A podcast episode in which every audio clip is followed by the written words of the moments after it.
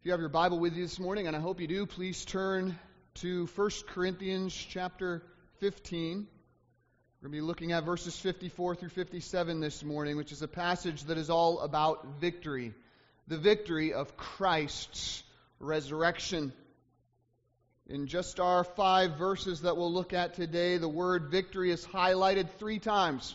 Verse 54, verse 55, and verse 57, showing us that what took place when Jesus walked on this earth and hung on the cross was nothing short of a battle magnificent.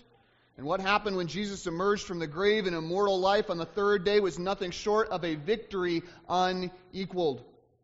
See, there are two prevalent ideas in our world today regarding Jesus of Nazareth's work on the cross. The first is that Christ's trial and subsequent execution was simply a tragic occurrence to be aware of an illustration of what happens when you speak truth to power.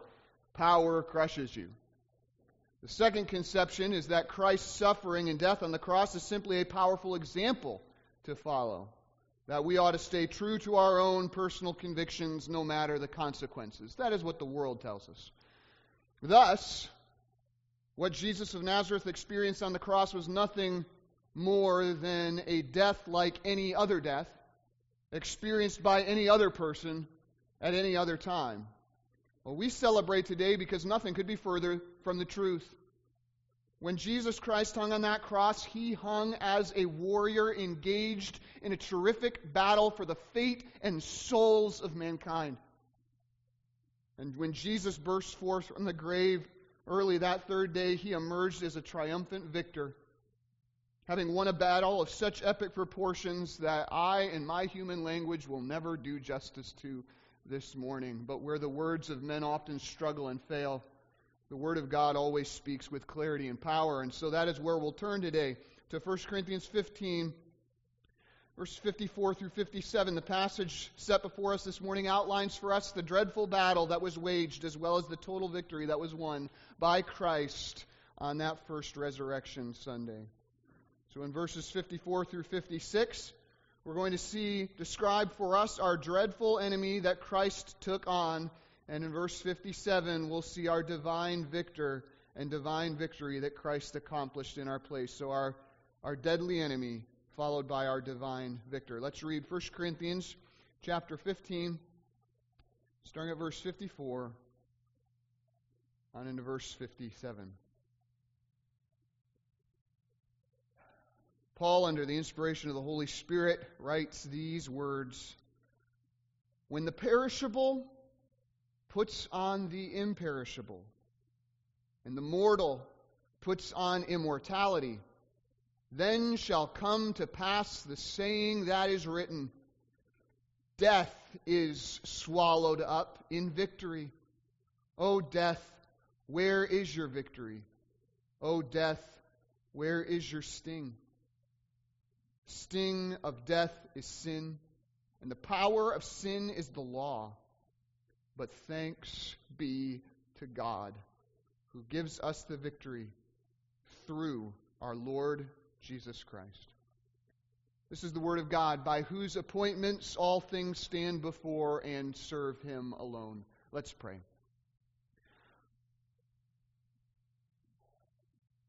Father, you know our frame that we are but dust, that apart from you we cannot receive the things of your word. So, Father, we pray that you would give us understanding. We pray that you would give us illumination. Beyond even this, we pray that your Spirit would work among us to create a sense of conviction where it is needed and a sense of encouragement and courage where it is needed as well today.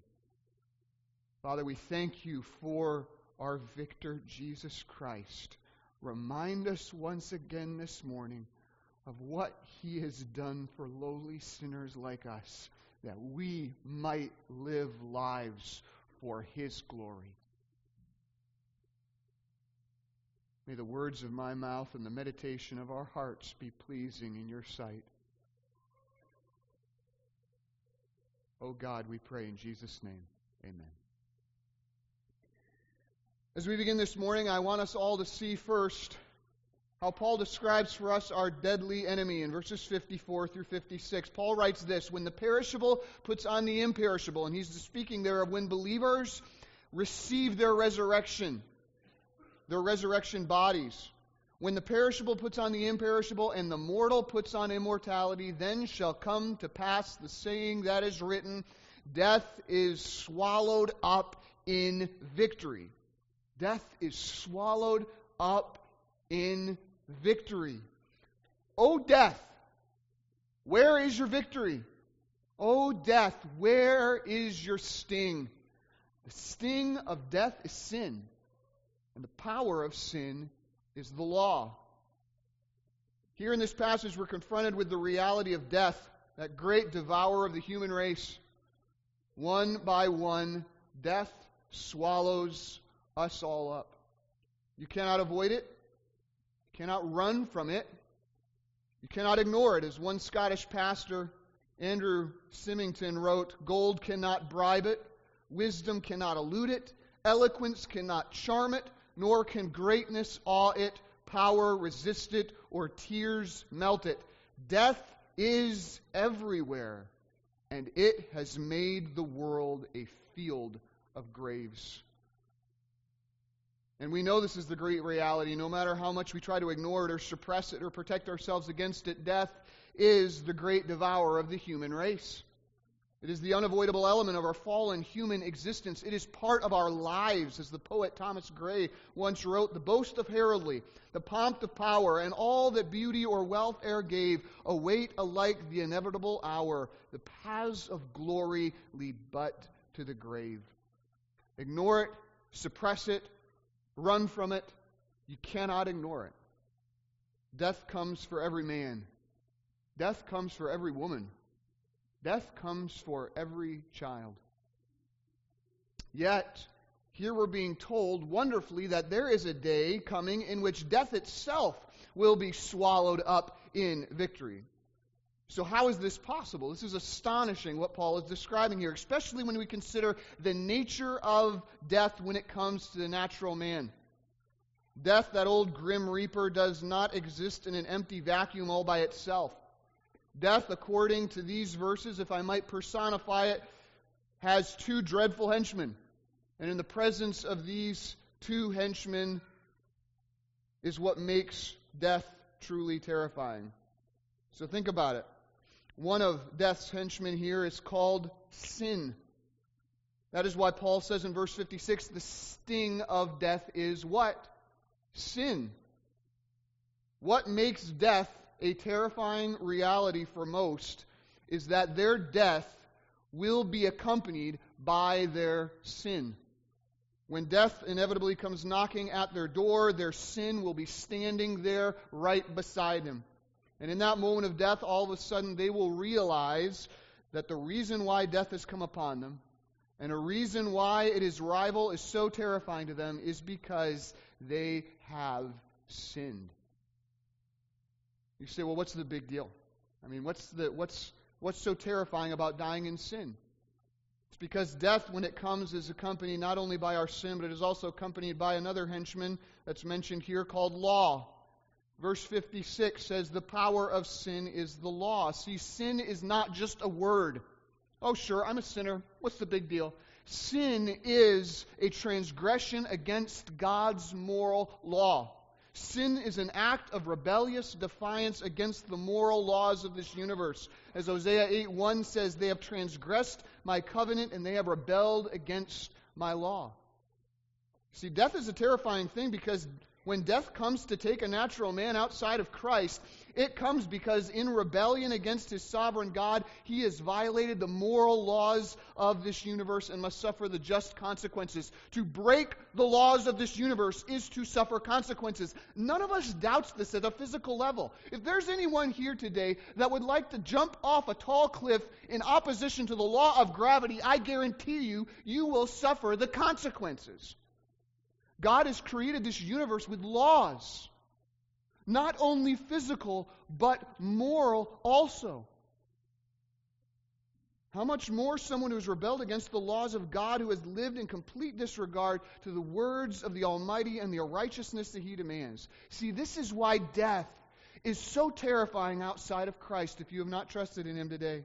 It's because it is joined by the presence of your sin and the presence of the perfect standard of God's law, which you have thoroughly fallen short of. Death, your sin, God's law. These three in coalition form together mankind's greatest and most deadliest enemy. Law is the demand that we cannot meet. Sin is the stain we cannot remove. And death is the outcome none of us here can avoid. Death, when united with your sin and God's law, becomes the most powerful and deadly enemy of your soul. The sad thing is, people don't understand this. I've talked to people, and I'm sure you have too, who say, well, you know, I just don't know what you're so worried about. I mean, you, you live, you die, you make the best of it. When you're gone, you're gone. That's it. But you see, some who talk about death like that have completely forgotten about death's henchmen. You see, if death was simply the end of life, then dying would not be that great of a problem, would it? But death comes with a sting if you're outside of Christ. The sting of death is sin. You see, the problem is not dying this morning. The problem is dying in your sins. That's the sting of death. You ask, well, why is dying in your sins such a problem? Because of the law. God has called you to live a life that you have not lived. God has given you commandments that you have not kept. And God has work for you that you have not done. And do you think that a man can live his whole life in direct contradiction to the moral laws of this universe and never suffer the consequences? Do you think any sinner is ever going to get away with simply being pulverized? Not at all. Romans 6:23 says the wages of sin is death. Scripture says in Hebrews 9:27 that it is appointed unto every man to die and after this comes the judgment. Sinner's crime against an infinitely holy God demands infinite punishment. I want you to think about this in terms of an illustration this morning. If you disobeyed your mother and instead pushed her down the stairs, what would happen? You had a good dad, you'd get a visit from the police and a scare of a lifetime as they take you on a tour of the local jail as your dad tells you this is where you're headed if you don't change your life.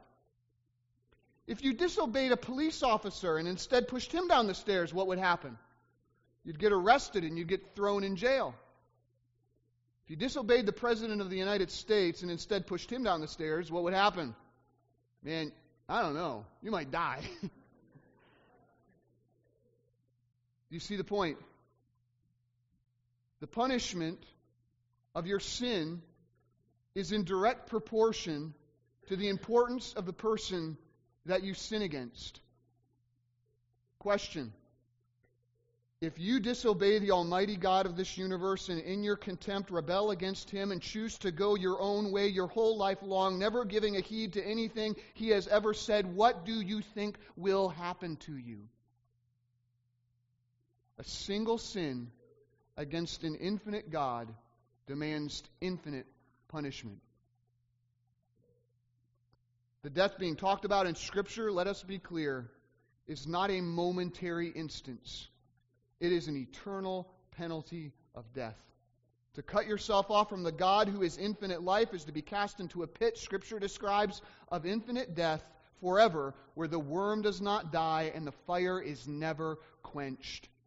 You do not understand the gravity of your sin until you understand that, and you will never understand the glory of the resurrection until you understand that truth. Who needs a Savior if sin is no big deal? But to sin against God is to bring upon yourself infinite punishment. There is no end to the death that accompanies your sin in the holy law of God because one single offense against an infinitely glorious God could never be paid by such lowly people of dust like us, even if we were to suffer in hell for all eternity. Now, you might be thinking here this morning, okay, Pastor, this is Resurrection Sunday. Why are you talking like this? I'm talking like this because this is the only truth that will make you understand the reality and the hope of the resurrection being so glorious. Why do men not worship Christ? Because they do not see themselves as sinners.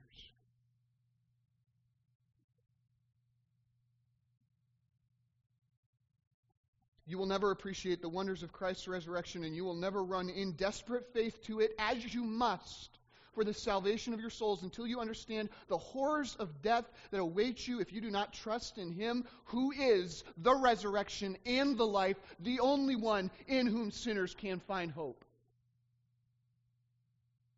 So I encourage you this morning, you who have not at this moment yet trusted in Jesus Christ, I have to share with you the truth from Scripture. Do you see that you are in a desperate condition? You are swallowed up by this deadly enemy, this dark triad death, sin, the law. You have a demand you cannot meet. You have a stain you cannot remove. And you have an outcome you cannot avoid loss, sin, and death you have to understand first the wrath of God abides on you if you are outside of Christ and outside of his life. You're doomed, utterly trapped to this inescapable tomb of death, if you will, that your own sin has sealed you into. You are helpless to save yourself. The question I have for you this morning to consider is can anyone save you? Can anyone break you out of the tomb that your own sin has sealed you in? The answer is yes. It is the one who broke out of his tomb. That's the good news of today. The answer is yes. Jesus, the resurrection and the life, is the only one who can save you from your deadly enemy because he's the only one who has conquered it. And that's what we're going to see in verse 57. Our divine victor. Paul writes this after describing what stood against us.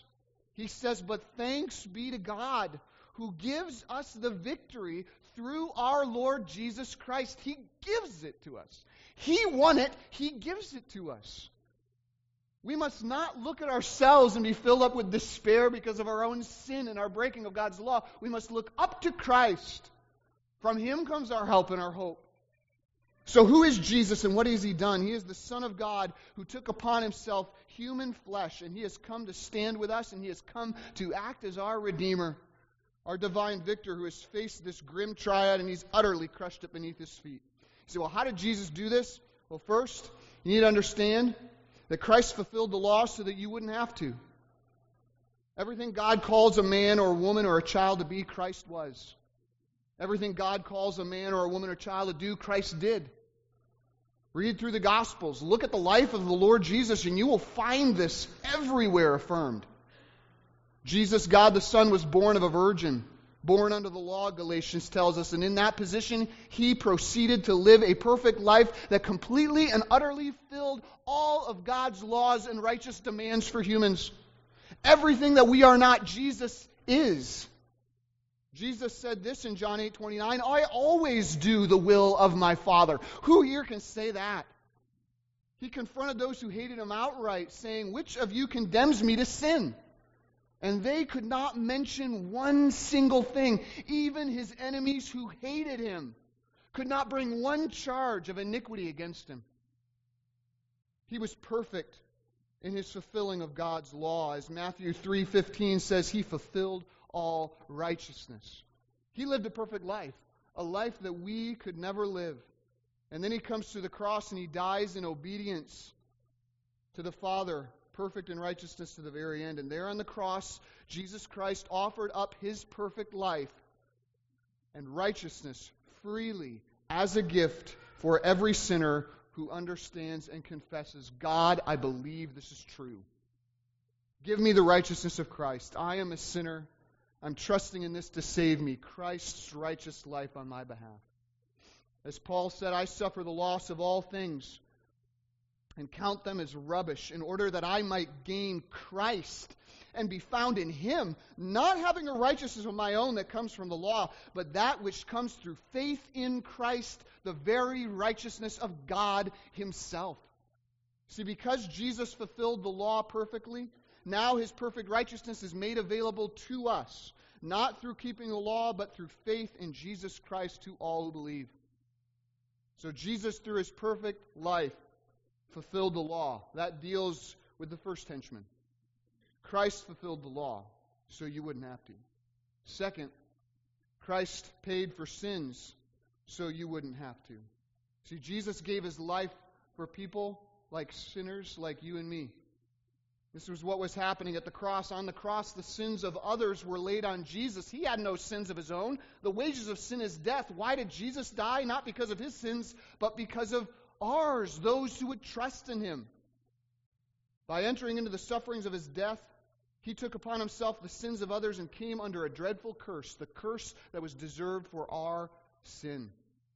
As Galatians 3:13 says Christ redeemed us from the curse of the law by becoming a curse for us. 2 Corinthians 5:21 tells us that God made him who knew no sin to be sin on our behalf that we might become the righteousness of God in him. See, on the cross, God did not throw your sins into the deepest sea. On the cross, God threw your sins on Christ.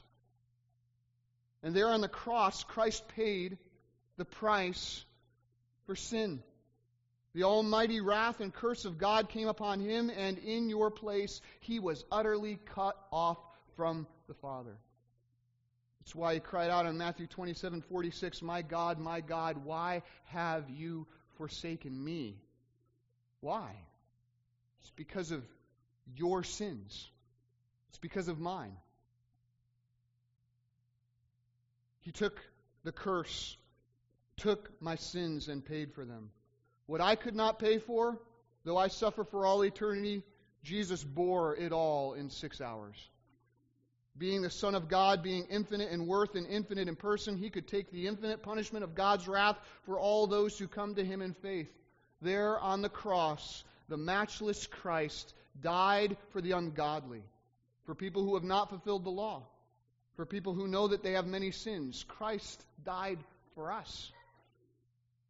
And it was while we were yet sinners that Christ died for us. Jesus died for our sins. That deals with the second henchman. Christ fulfilled the law so that you wouldn't have to. Christ paid for sins so that you wouldn't have to. And third and finally, Christ experienced death so you wouldn't have to. What did Jesus say? He said, Father, into your hands I commit my spirit. And then he breathed his last. The eyes of Jesus were closed in death.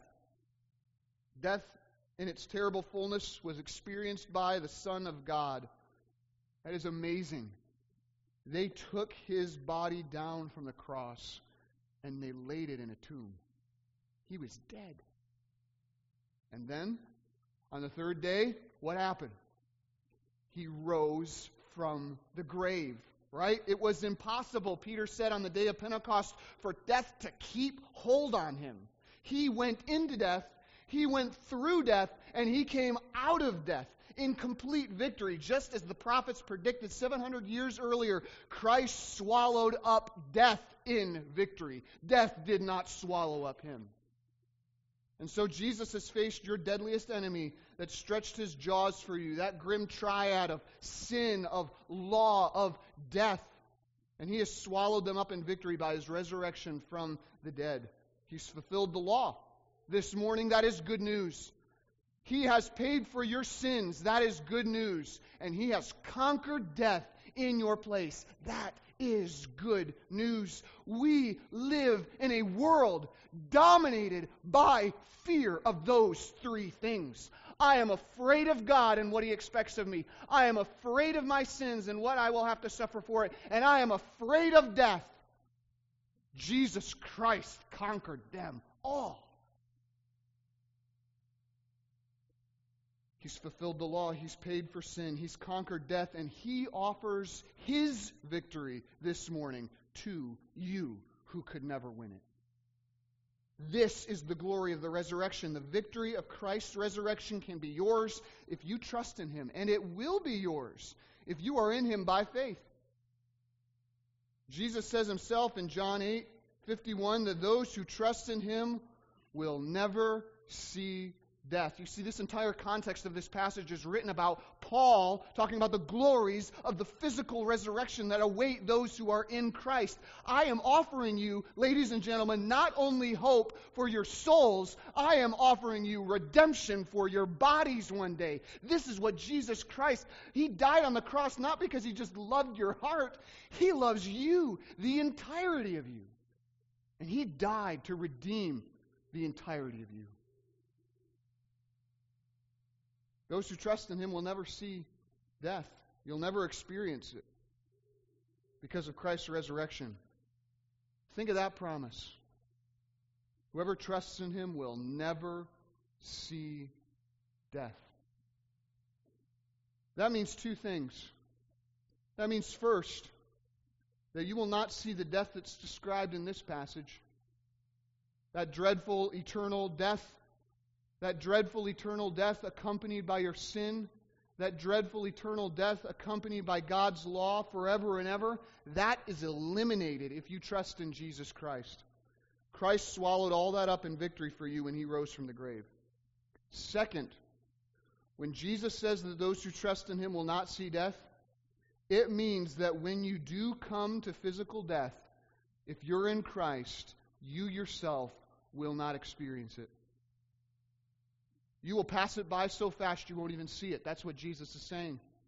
By the victory of Christ's resurrection, you will go from life to life everlasting just like that. You will not see death. What do you think eternal life means if it means life uninterrupted by death?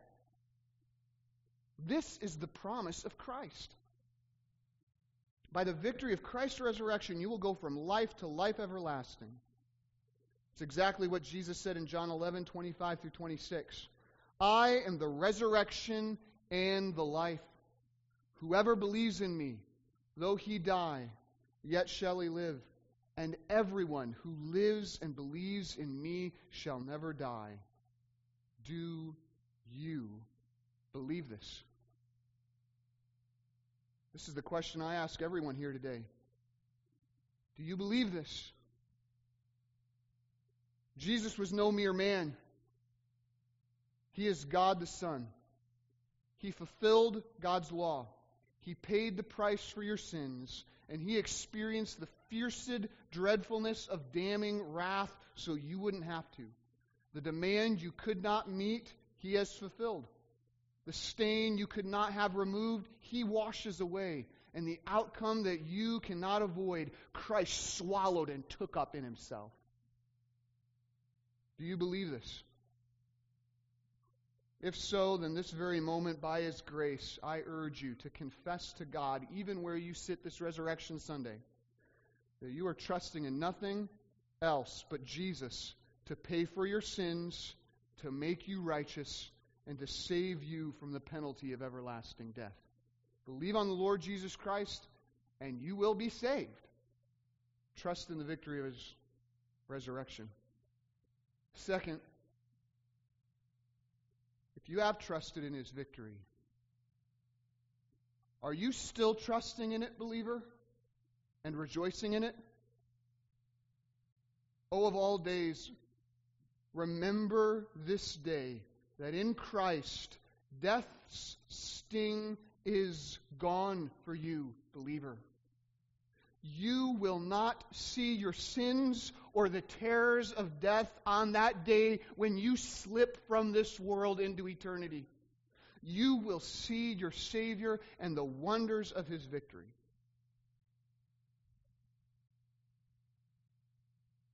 My heart is for the church.